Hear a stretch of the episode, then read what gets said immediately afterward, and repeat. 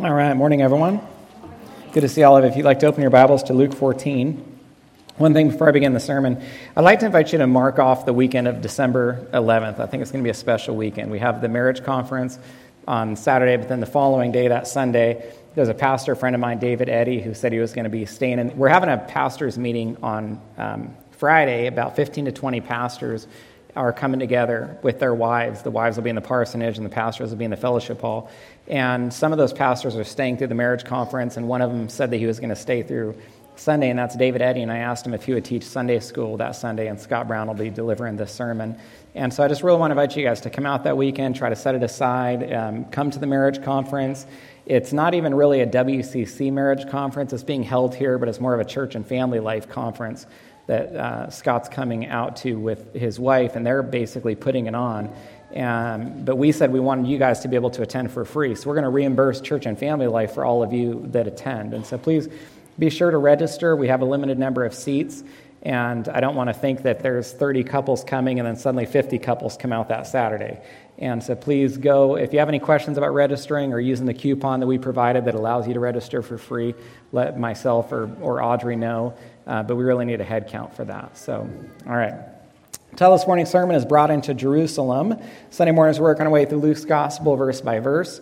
We find ourselves at chapter 14, verses uh, 12 through 14. That's as far as we'll get this morning. If you want to go ahead and stand with me for the reading of God's Word.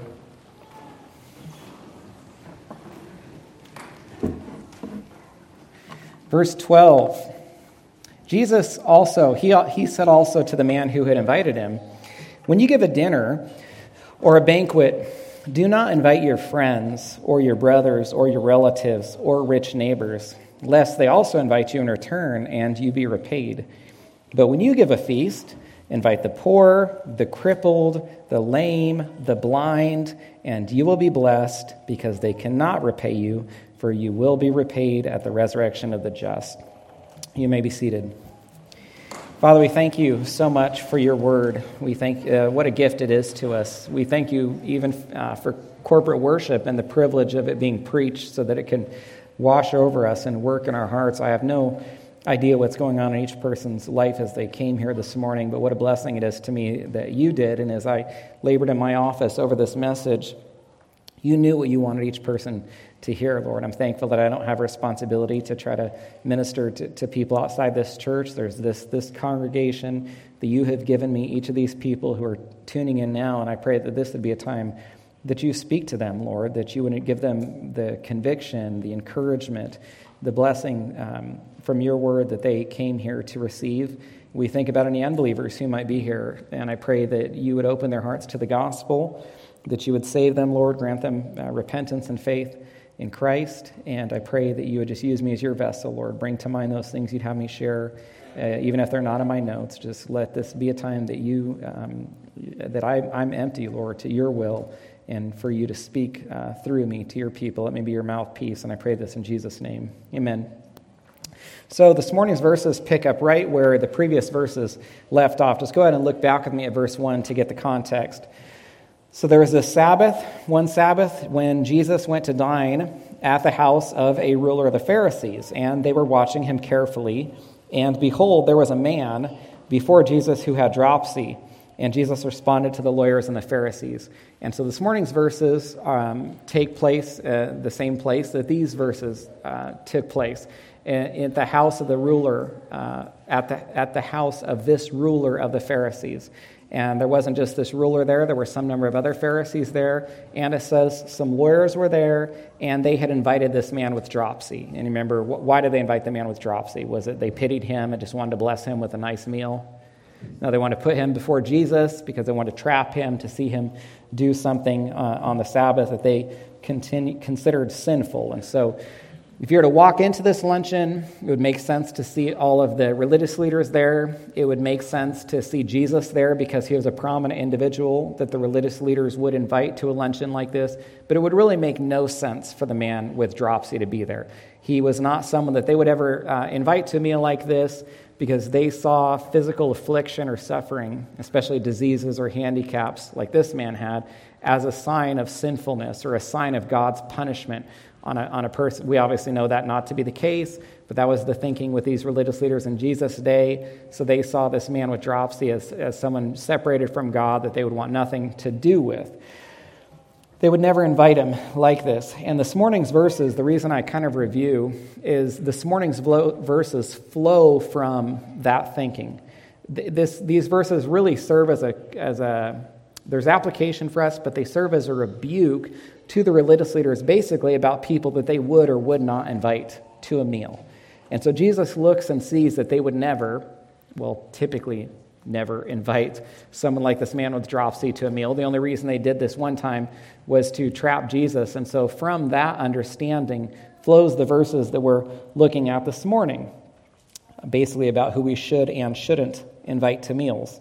So, verse 12, it says, Jesus said also to the man who had invited him, When you give a dinner or a banquet, do not invite your friends or your brothers or your relatives or your rich neighbors lest they also invite you in return and you be repaid.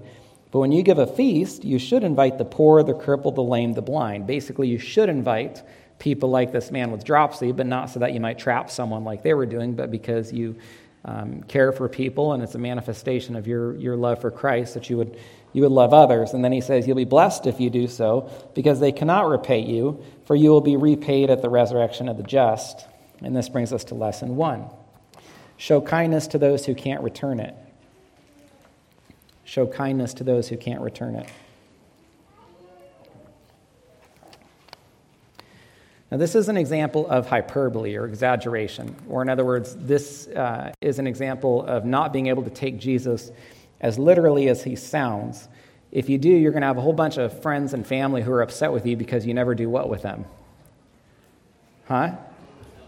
Yeah, you never invite them over, right? And so it's not that literal. You're going to have people that say, Why don't you ever invite us over for holidays or birthdays? And then you say, Well, I'm sorry, Jesus told me not to. Right? So that's not really what's going on here. But he is uh, commanding us to show concern or care or love for those people that we know um, can't, not only uh, will not, but would be unable to repay us. He wants us to be kind to those people. Uh, but then notice the words. I mean, here's kind of an interesting, even though Jesus says, You won't be repaid, let me ask you a question Do we end up being repaid?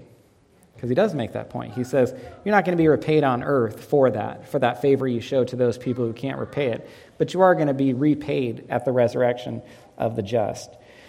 Now, there's a lot of liberty with um, sermons simply because there's no instruction in God's word about what they, you know, have to look like or not look like, or how many verses to get through or, or not get through. And so you can go these different directions, and that's why you're praying as a pastor about what God wants wants you to share with the congregation each week. And and this week I'll just I be candid with you. I could have went further. These verses do continue through verse 24 with this discussion of the marriage feast and inviting the lame to it.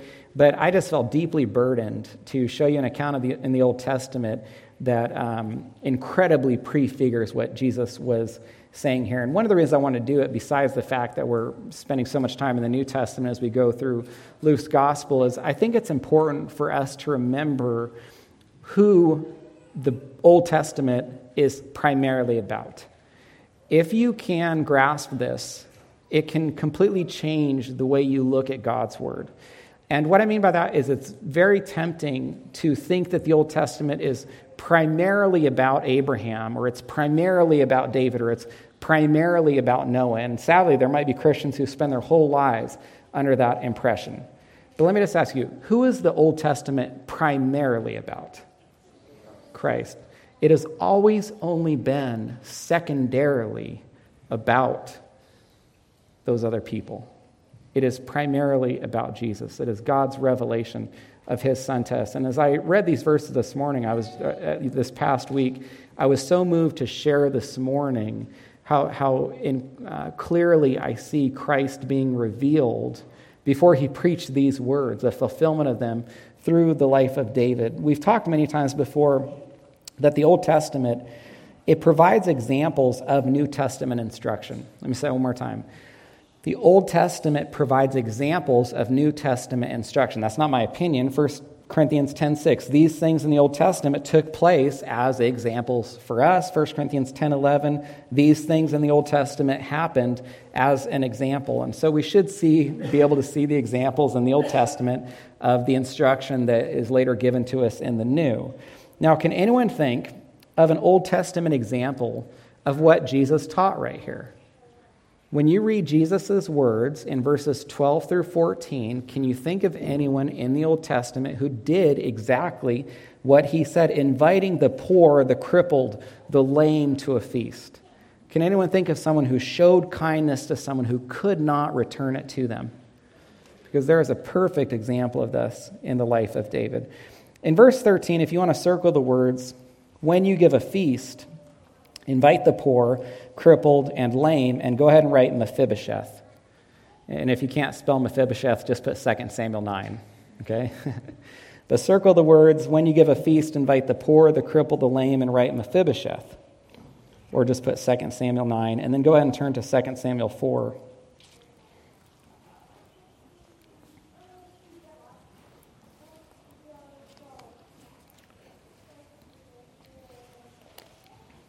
We will get to chapter 9, but we have to look at one verse in chapter, chapter 4 first.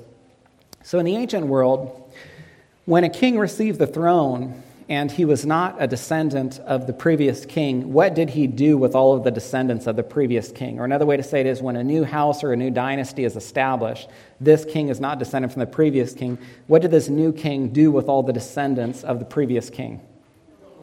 He executed all of them because all of the previous king's descendants stood as the greatest threat to the establishing of his throne. And so it's completely customary in the ancient world when there was a king who was not descended from the previous king to execute all the descendants of that previous king, or basically to do all he could to destroy the house or dynasty of the previous house so that his house or dynasty could be established. And there's examples of it in Scripture. Here's just one of it.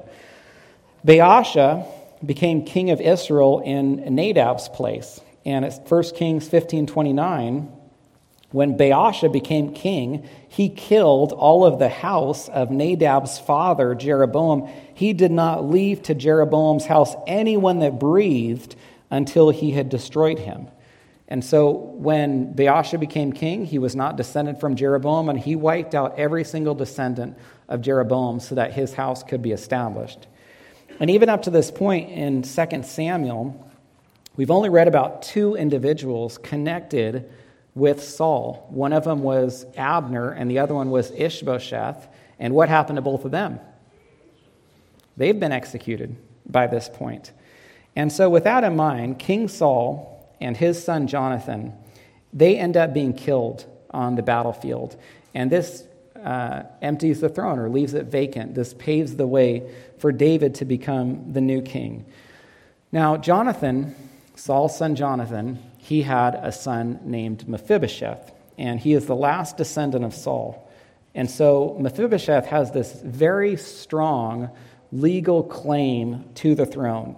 And because of that, he poses the greatest threat to David receiving the throne. Uh, and if you're familiar with especially um, the early chapters in 2 Samuel, you know there was a very intense struggle between the house of David and the house of Saul. And so it wasn't something for David to take lightly that Saul's house could pose a threat to him.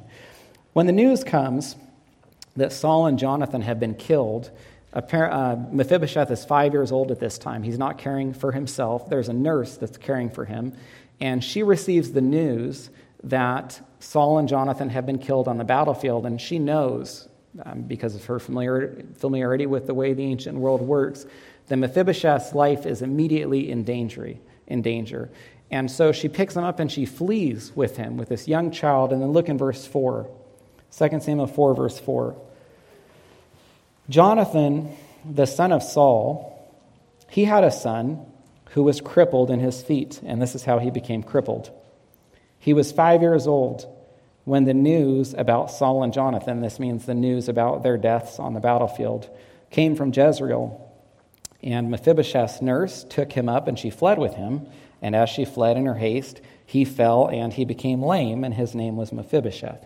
And so when the nurse fled to protect Mephibosheth, perhaps either she dropped him or she stumbled, but something happened where he, he was injured and he remained handicapped or crippled for the rest of his life. And this becomes some of the, this begins some of the beautiful typology that we will see through the rest of the account, and it brings us to lesson two. Mephibosheth was condemned to die because he was descended from Saul, like we're condemned to die because we're descended from Adam. Mephibosheth was condemned to die because he was descended from Saul, like we're condemned to die because we're descended from Adam. Now, let me ask you to think about something. Take your minds to the ancient world and what we've been talking about here. Why were the descendants of a previous king condemned to die? Was it because of anything that they had personally done? No, they were condemned to die simply because of who they were descended from. Similarly, you're condemned to die because you're descended from Adam. 1 Corinthians 15 22. In Adam, all die. Now, when we read the scripture, and this kind of goes back to how we should or shouldn't view the Old Testament. Because we're proud, because we're selfish, I mean, because it took centuries of human history to, to stop thinking that the sun revolved around us. I mean, just that idea that we would think that the sun revolves around us, we kind of do that with the Old Testament, where we think that all of these great heroes are us. You know, we're David killing Goliath. We, we want to be Elijah on, on Mount Carmel. Let me invite you to understand that if you're someone, you're Mephibosheth. You're not David. You're not the hero of the Old Testament. Don't try to be the hero. The Old Testament is not about what you've done. The Old Testament isn't a celebration of you and your accomplishments.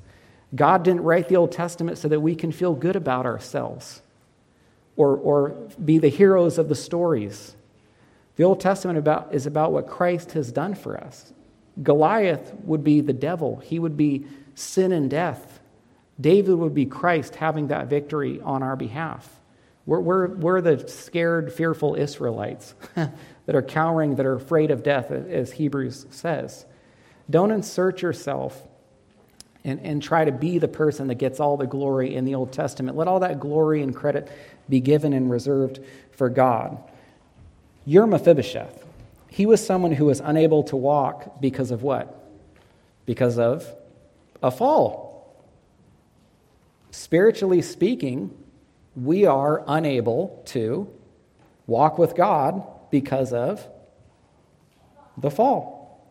Keep this typology in mind and turn to 2 Samuel 9.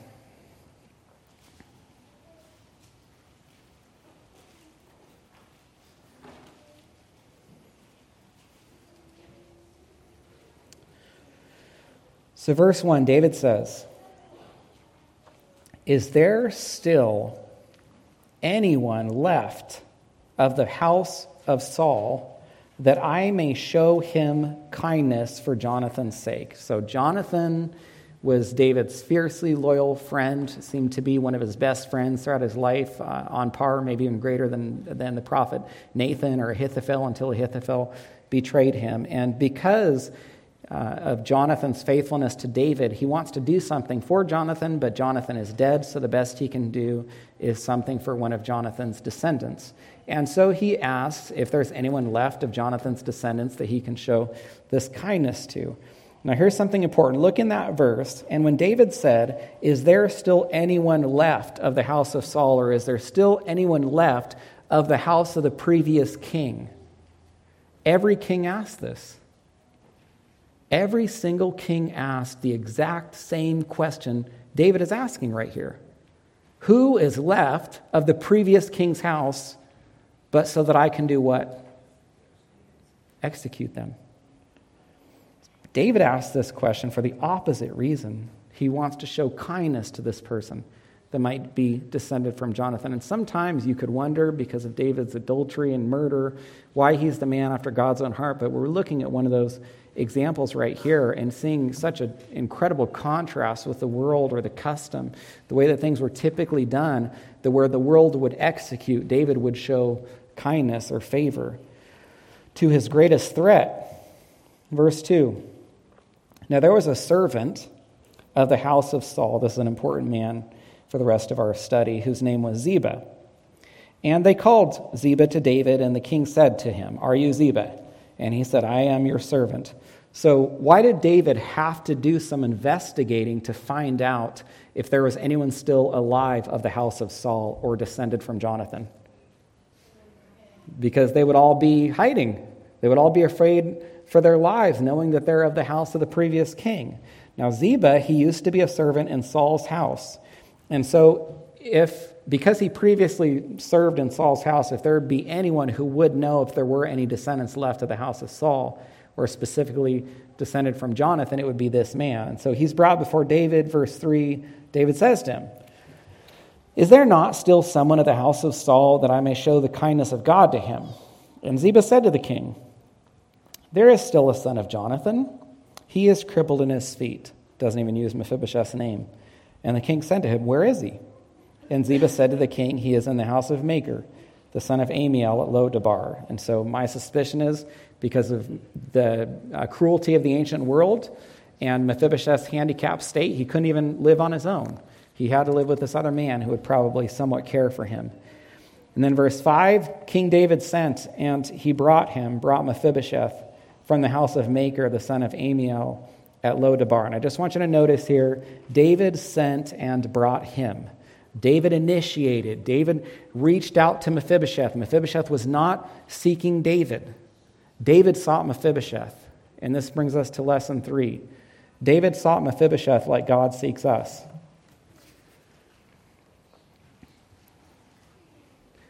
Now, kind of going back to that idea of the world revolving around us, kind of going back to that idea of us being proud, what do we want to think in our relationships with God that who chose who? Who sought who?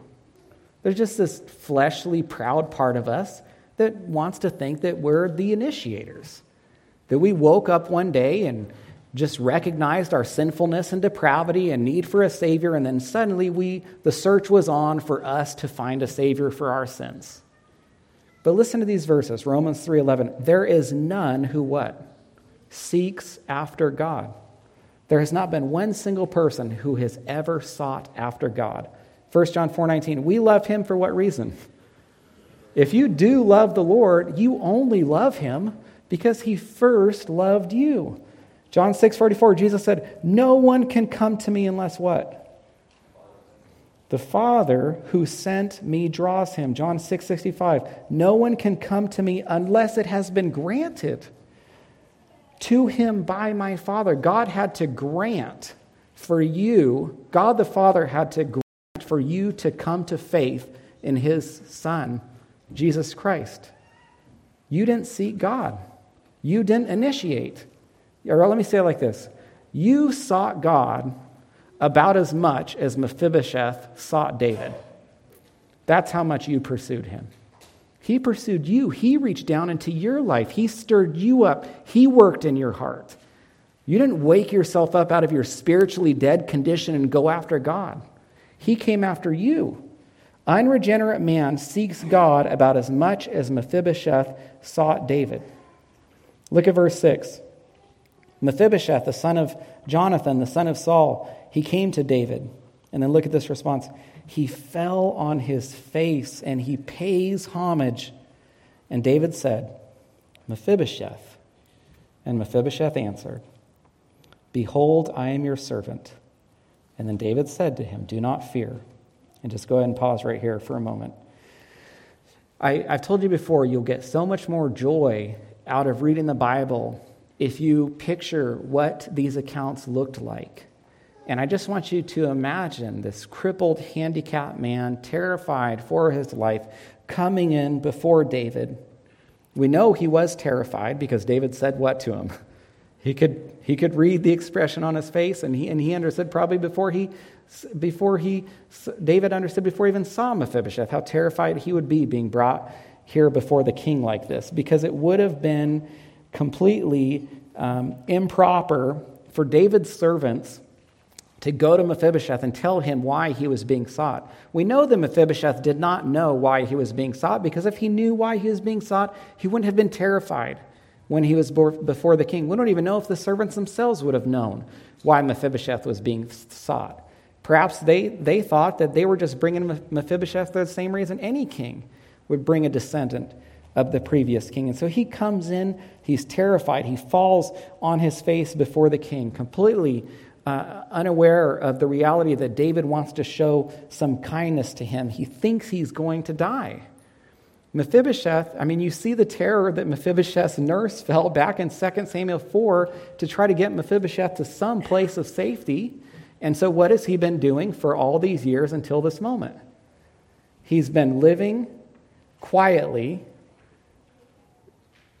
knowing any day could be his last. He's, he's hoping to have this very low profile in the house of this, of this other man who's probably caring for him, under the impression that every day he draws breath could very well be his last the servants are going to show up, they're going to knock on the door, they're going to bring me before the king, and I'm going to be executed because I am descended from Saul. And when the messengers arrive that day to bring him before King David, he knows what? That day has arrived. This is the day that I have dreaded, but perhaps he was thankful for the few years he'd been able to have, but he knows it's coming to an end the moment he finds himself before King David. But look how David responded in what would have been one of the most beautiful, one of the tenderest moments in the entire Old Testament. Verse 7 David says to him, Do not fear, for I will show you kindness for the sake of your father Jonathan. And I will restore to you all the land of Saul your father, and you shall eat at my table always. And can you imagine how Mephibosheth felt hearing this? And notice the words, I will show you kindness. You might not have noticed, but this is the third time in this account that we are told that David showed kindness to Mephibosheth. Also in verse 1 Is there anyone of the house of Saul that I may show kindness for Jonathan's sake? Verse 3 The king said, Is there still not someone of the house of Saul to whom I may show the kindness of God? And this brings us to lesson 4. David showed Mephibosheth kindness because of Jonathan, like God shows us kindness because of Jesus. Look in verse 1. Is there anyone of the house of Saul that I may show kindness for what? For Jonathan's sake. Verse 7, David said, Don't fear, I'll show you kindness for what? For your father Jonathan, for his sake. David showed Mephibosheth kindness because of anything Mephibosheth had done? Because he earned it? Because he deserved it? What do we call unmerited or unearned kindness or unearned favor? What you're seeing here is David showing grace, extending grace to Mephibosheth. Now, similarly, God shows us kindness or he extends grace to us because of what we've done because we have earned it because we have been so good because we deserved it because there was those times that, that we were so faithful to god is that why he's shown us kindness no he has shown us kindness for the sake of jesus mephibosheth was shown kindness because of what someone else had done and that was jonathan you are shown kindness or favor or grace because of what someone else has done, and that's Jesus. Briefly turn to the left of 1 Samuel 20. 1 Samuel 20.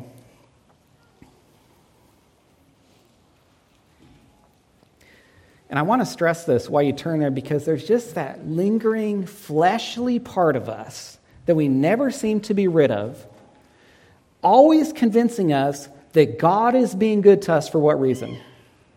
Because we're good. Because we deserve it. Because we're so much better than everyone else who is not receiving this same favor or kindness or grace from Him. But if that was the case, and we had deserved it, or it was merited versus unmerited, then it would not be what? Because what is it when you work for it? It is wages. 1 Samuel 20, verse 15 or 14. Jonathan said to David, do not cut off your steadfast love. This is Jonathan talking to David. Do not cut off your steadfast love from my house forever when the Lord cuts off every one of the enemies of David from the face of the earth. What was Jonathan doing right here? He's interceding. He's interceding for all of those that he would what? See saved. He's interceding for his descendants. David, spare them, please. Spare them for me. Do not unleash your wrath on them. Spare them for my sake for me because of your love and your affection for me. And that is why God has done what He's done for you. That is why the Father has extended love to you because of what Christ has done on your behalf, because He interceded. He still intercedes for you at the right hand of the Father and says, Be kind to Scott. Extend favor to him. He does not deserve it. I am interceding for him because of what I have done for Scott LaPierre. Show him favor, show him grace. Do not execute him, do not unleash on him the wrath that his sins deserve. You breathe today, you draw any breath you do because God is being gracious to you, because he's being patient. Your sins and my sins have all deserved death by now. Did Mephibosheth earn or merit this kindness? Not at all. It was grace. Mephibosheth, condemned to die, there was nothing he could do to save himself, but he was saved by grace because of what someone else did for him. Similarly, we are condemned to die. There's nothing that we could do to save ourselves. If you learned about the judgment that's against you, could you ever work hard enough to avoid the wrath of God? Could you ever work hard enough to avoid the punishment that your sins deserve? No, absolutely not. There's nothing you can do except cry out to Christ for mercy. There's nothing you can do but fall on your face like Mephibosheth did and ask God to be merciful to you, a sinner, like in Luke 18 with that sinner in the, in the temple who bangs on his chest. Be merciful to me, Lord, because of what Christ has done. There's nothing that I could do to avoid the judgment that I deserve. And when Mephibosheth learns this incredible news, look how he responds. Back in 2 Samuel 9, verse 8, he paid homage and he said, What is your servant that you should show regard for a dead dog such as I? And let me just ask you, who else should be saying this? about their spiritual condition? We should. Why me, Lord? Why would you choose me? Why would you show me favor? Why would you allow me to be saved? What have I done to deserve this? And the answer is nothing. I don't know why. I mean, what, what in the ancient world, we have dogs as pets. But in the ancient world, few things were as contemptible as a dog. The only thing worse than a, do- a, dead, a living dog was a dead dog. And so Mephibosheth, he goes beyond just a living dog, which, was, which were already uh, received an amount of contempt, to refer to himself as a dead dog. And he says, Why would you do this for me? Why would you save me? Why would you extend your kindness to me like this? And you notice there's no answer given here other than because of what Jonathan has done for you. And that's the same for us. It's because of what Jesus has done for us. We receive the kindness from the Father, and we can't give any answer associated with our efforts or our work. We can't say, well, I did this and that's why God is kind to me, or I did this and that's why God saved me. David's kindness doesn't stop there. Look at verse 9. The king called Ziba, Saul's servant, and he said to him, All that belonged to Saul and to all his house, I have given to your master's grandson. And you, so let me be clear about what's happening here. So this might sound confusing because there's a lot of pronouns. Basically, David is giving to Mephibosheth everything that belonged to whom? Saul's house, everything that belonged to Jonathan. Considering Saul was a king, this would have been a considerable amount. And he tells this to Ziba, who is supposed to be Saul and Jonathan's servant. Verse 10 And then he tells Ziba, he says, You and your sons and your servants shall till the land for Mephibosheth. You shall work for him, be his servant, bring in produce that your master's grandson, that Jonathan's or that Saul's grandson, Mephibosheth, may have bread to eat. But Mephibosheth, your master's grandson, shall always eat at my table. Now Ziba had 15 sons and 20 servants. So Mephibosheth just learned that Ziba, along with Ziba's 15 sons and 20 servants, are becoming his servants, and he will now spend his days eating at the king's table. And I want to explain why this is such an entertaining scene. I, I wish I had more time. Ziba was the servant or steward of Saul's house, which means he was put in charge of all of Saul and then uh, Jonathan's possessions. When Saul and Jonathan died, what Ziba should have done was he should have taken all that belonged to the house of Saul and he should have given it to the next descendant of the house of Saul, which was Mephibosheth. My suspicion is because he knew that Mephibosheth was crippled and posed absolutely no threat to him. What did Ziba decide to do with everything that belonged to the house of Saul? He kept it all for himself. He gave none of it to Mephibosheth like he was supposed to. But right here, Ziba learns that everything that he has been keeping for himself that should have went to Mephibosheth is actually going to Mephibosheth now. Ziba is a dishonorable, shameful man. He, he is a, a blemish. Uh, in, this, in 2 Samuel, uh, he was a selfish man, and it is wonderful to see justice being done here where Mephibosheth has to give to, or where Ziba has to give to Mephibosheth everything that belonged. Did I say Ziba was a blemish, or did I say Mephibosheth was? Okay, very good. I don't want to mix that up. Excuse me if I did. But Ziba is a dishonorable, shameful man, and I enjoy seeing him have to give to Mephibosheth everything that belonged to Mephibosheth here. And then for Ziba and his 15 sons and 20 servants having to serve Mephibosheth for the rest of their lives. Ziba goes along with it, I'm guessing very reluctantly. Look at verse 11. Ziba said to the king, and I almost picture him saying this through clenched teeth According to all that my lord the king commands his servant, so your servant will do. So Mephibosheth ate at the king's table like one of the king's sons. And notice the end of this verse. It says, like one of the king's sons. And this brings us to lesson five. Mephibosheth was adopted by the king like we are adopted by the king. Mephibosheth was adopted by the king like we are adopted by the king. Now, earlier when I said you're not David and you're not Elijah, you didn't really want to be Mephibosheth, did you? But now you want to be Mephibosheth. See, I can't even say it. Now you want to be Mephibosheth, don't you? When you see what? God's grace. When you see God's kindness to you, suddenly being a wretched, crippled, fallen individual doesn't look so bad when God's grace is applied to it. Mephibosheth ended up being adopted into the king's family. Who else is adopted into the king's family? Every believer. Every person who became a Christian became part of God's family, like one of his sons or daughters. John 1:12, as many as received him, to them he gave the right to become children of God. Galatians 3:26, you are all sons of God through faith in Christ Jesus. 1 John 3:1, behold, what manner of love. Almost the way Mephibosheth spoke, you hear John saying this. He says, What manner of love the Father has bestowed on us that we would be called children of God. And it's an incredibly beautiful picture, isn't it? You have this wretched individual who deserves death. He's brought before the king, expecting to be executed, and he ends up being made into one of the king's sons. And when you see the beauty of it, here's what you need to know it is exactly what transpires in the life of every single believer who has done what? Repented of their sins and put their faith in Christ. Look at verse 12. Mephibosheth, he had a young son whose name was Micah.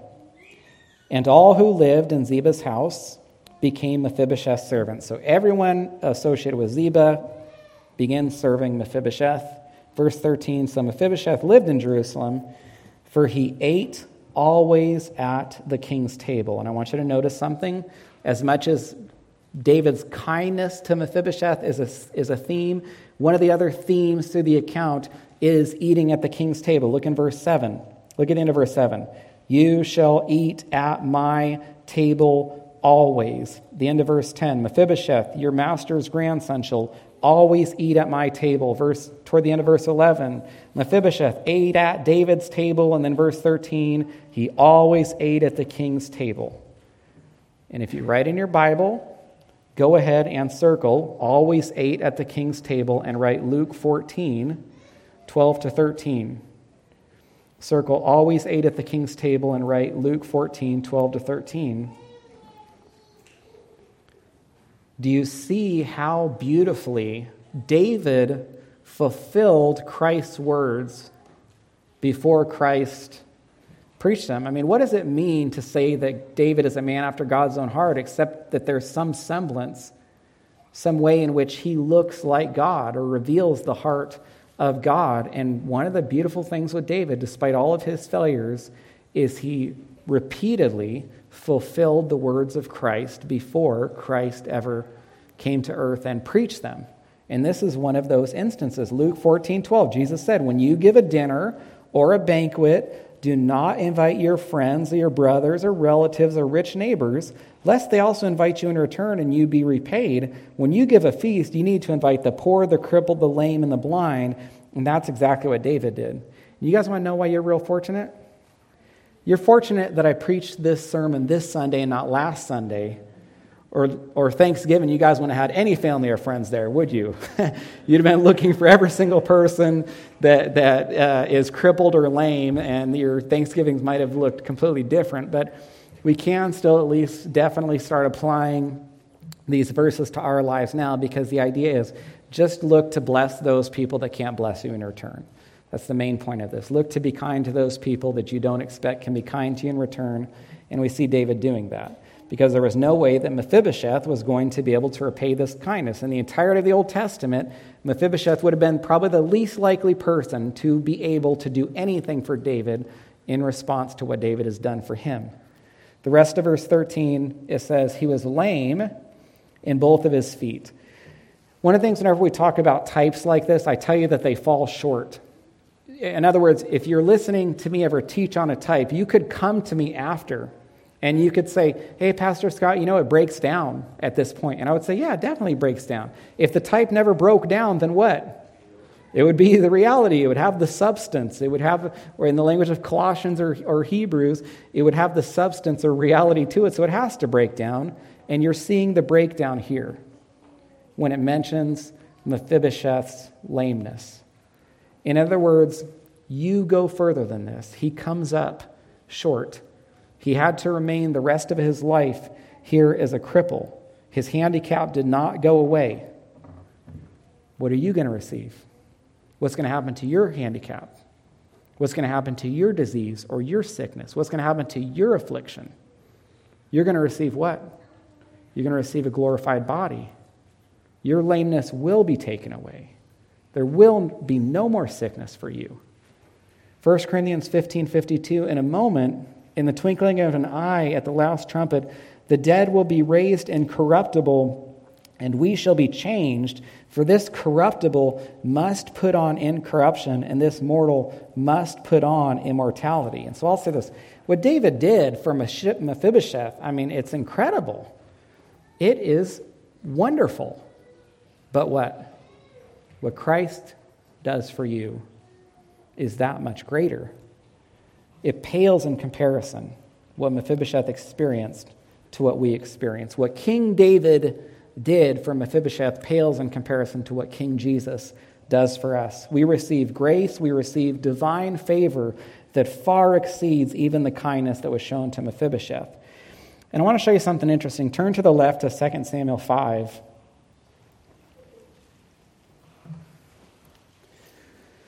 Let me give you the, and this sermon is going to be a little longer, so just try to stay with me because I think I, do, I want to get it into one sermon.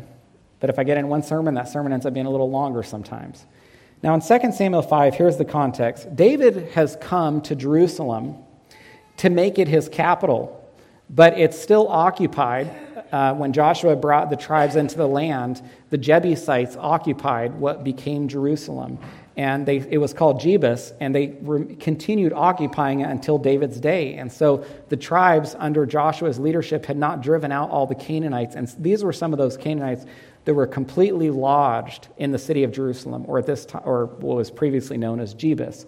And so when David comes to Jerusalem, these, these Jebusites who were in Jerusalem or in Jebus are feeling pretty what about David thinking that he's going to come and dislodge them? How do they feel? You can't do you can't touch us. We've been here for centuries. I mean, it was Joshua came, none of the tribes could drive us out. This is our place. We don't move. You can get the whole rest of the promised land and we stay here. Nobody dislodges us. That's what the Jebusites think. With that in mind, look in verse 6. 2 Samuel 5, verse 6. The king, this is David, his men, they went to Jerusalem against the Jebusites who were in Jerusalem and the inhabitants of the land. And they said to David, They said, You will not come in here. The blind and the lame will ward you off, thinking David cannot come in here. Verse 7.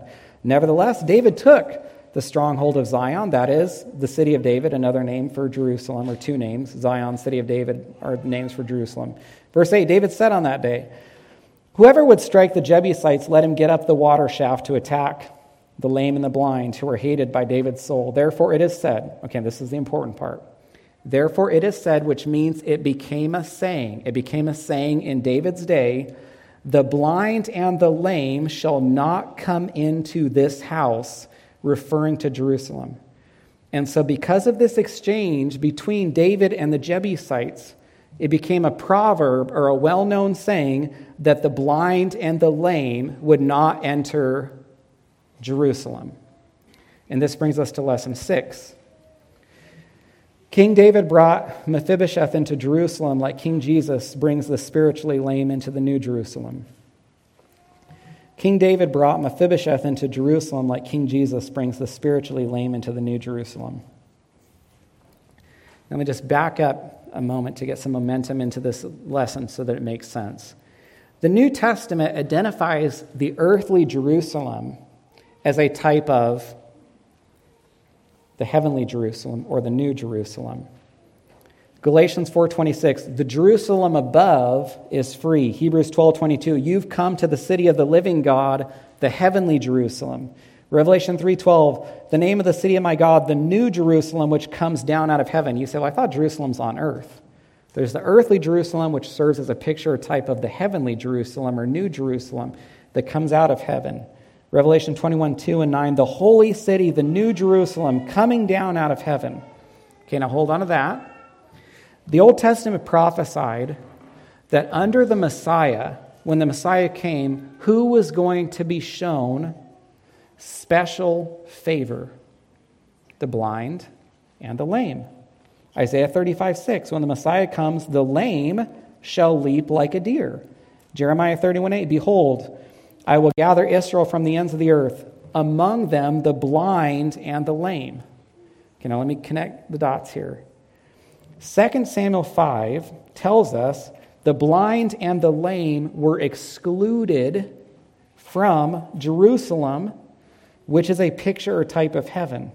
When King David brings Mephibosheth into Jerusalem, it prefigures King Jesus bringing the spiritually lame, us, into the new Jerusalem, which is why you should see yourself as Mephibosheth.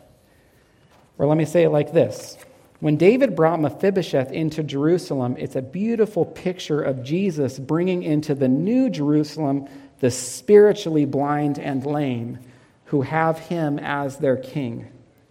So if Christ is your king, you will be ushered into the new Jerusalem as much as Mephibosheth was ushered into the earthly Jerusalem. Now, there's one more event with Mephibosheth and Ziba that I want to show you. Turn to 2 Samuel 16. 2 Samuel 16. Here's the context. In one of the lowest moments of David's life, his son Absalom took the throne from him, and he had to flee Jerusalem for his life. Can you imagine that? Your son takes the throne from you, wants to murder you, so you're, and you're the king, and you're forced to flee the capital. And when David is fleeing, someone comes out to meet him. It happened to be Ziba. And Ziba has not gotten over what?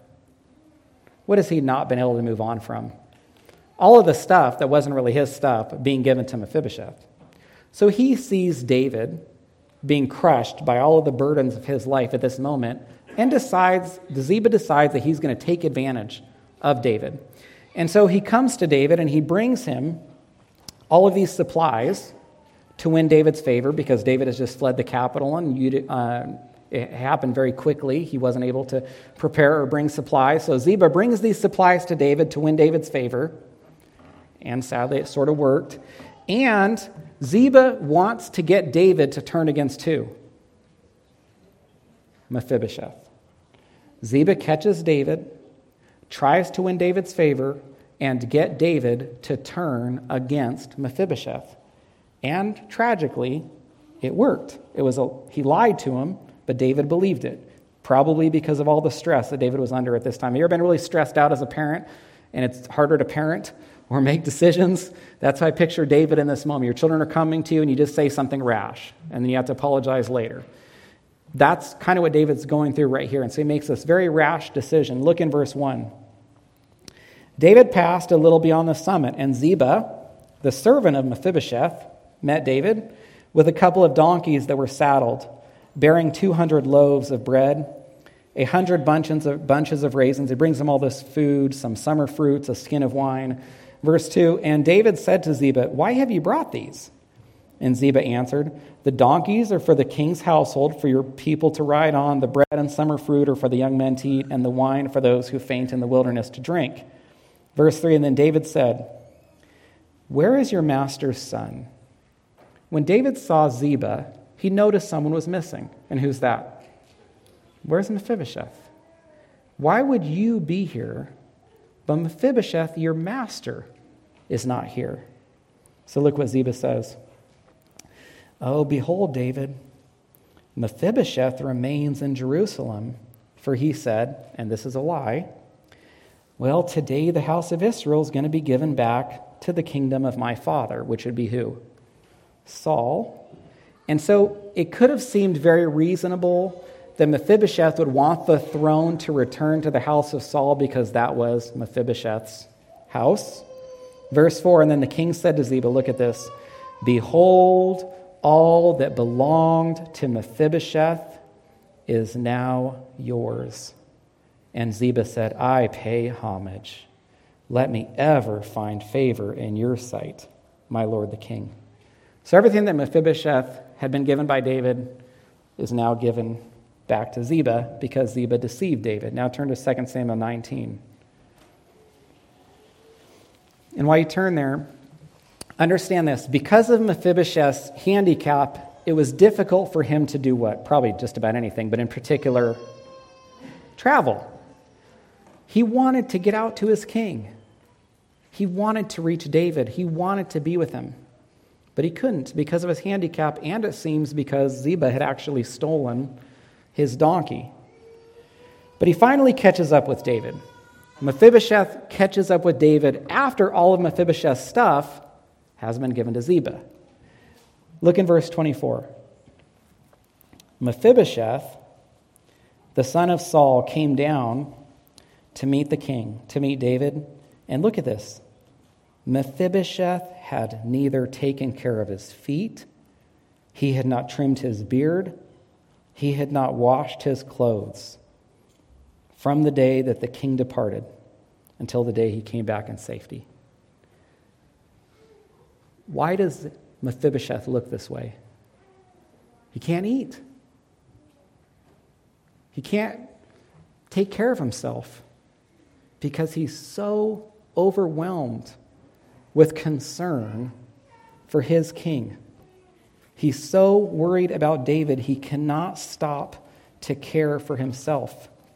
Verse 25 When he came to Jerusalem to meet the king, David said to him, Why did you not go with me, Mephibosheth? A very reasonable question. I brought you to my table. I made you like one of my sons. I gave you everything that belonged to the house of Saul and Jonathan, Where have you been? Why did you not come with me when everyone close to me came? Why were you not there? Plus, David will remember what Ziba said to him a few chapters earlier.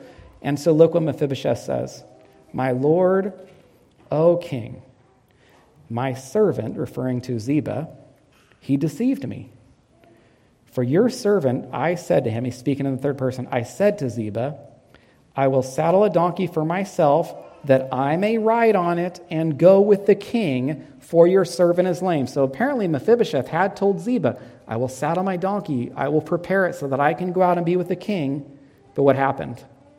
Seems like Ziba took it himself. Verse 27 He has slandered your servant to my lord the king, but my lord the king is like the angel of God. Do therefore what seems good to you. For all my father's house were but men doomed to death. I was doomed to die. Everyone was to be executed before you, but you set your servant among those who would eat at your table. What further right have I then to cry to the king? Verse 29 And the king said to him, Why speak any more of your affairs? I have, I have when we think about how much more our I have when we think about how much more our decided you and Ziba shall divide the land. So, right here, Mephibosheth learns that half of all the stuff he's lost because of Ziba's treachery is going to be given back to him, but that's it. In other words, let me just make this real clear. This isn't favorable. This is not a very good scenario for Mephibosheth. He, he didn't get what most of us would desire. Everything is not made right. The world did not suddenly become just to him. But look at this response in verse 30. And this is our last verse for this morning. Mephibosheth said to the king, Let him take it all, since my lord the king has come safely home. I don't care if I have anything else. Ziba can keep all of it as long as I have what? Christ. If I can just have my king, if I don't have anything else, nothing else in the world matters to me as long as I have my king who has shown me favor. You'd expect Mephibosheth to be sad about everything he's lost. You'd expect him to be upset with Ziba because of the way that Ziba has slandered him. You'd even expect Ziba or Mephibosheth to be upset or angry with David for making such a rash decision and believing the slander or the lies that Ziba told him. He doesn't care about any of that. He only cared about one thing, and what was that? The well being of his king. Mephibosheth was content to let Ziba have everything if he could just have his king. His relationship with David was more important to him than anything physically he could own, or any mistreatment he received, or any slander against him, any lies that were told. Knowing David was okay was all he wanted, and it is really beautiful and should be a great challenge to us, especially when we consider how much greater kindness or favor King Jesus has shown us than King David showed Mephibosheth. And I mention this because when we think about how much more Jesus has done for us than David did for Mephibosheth, how much more affection should we have for our king? How much easier should we be able to say, let them have everything, let anything else happen as long as I have my king, as long as I have Christ? I will be up front after service. If you have any questions about anything I shared this morning or I can pray for you in any way, I consider it a privilege to speak with you. Father, I thank you for this account with Mephibosheth. I thank you for the dramatic picture he is of us and our condition. What he was physically, we are spiritually. And we thank you that what David did for Mephibosheth, King Jesus, does is in an even greater way for us, Lord. And so give us appreciation for what has been done for us, how we have been made one of the your sons and that we will eat at your table. the marriage supper of the Lamb, we look forward to that, Lord. And so I thank you for this account this morning, the beautiful type with Mephibosheth. I thank you for the instruction from Christ to look for those less fortunate that we can invest in, not for any other reason than because of what Jesus has invested in us. And we pray these things in his name. Amen.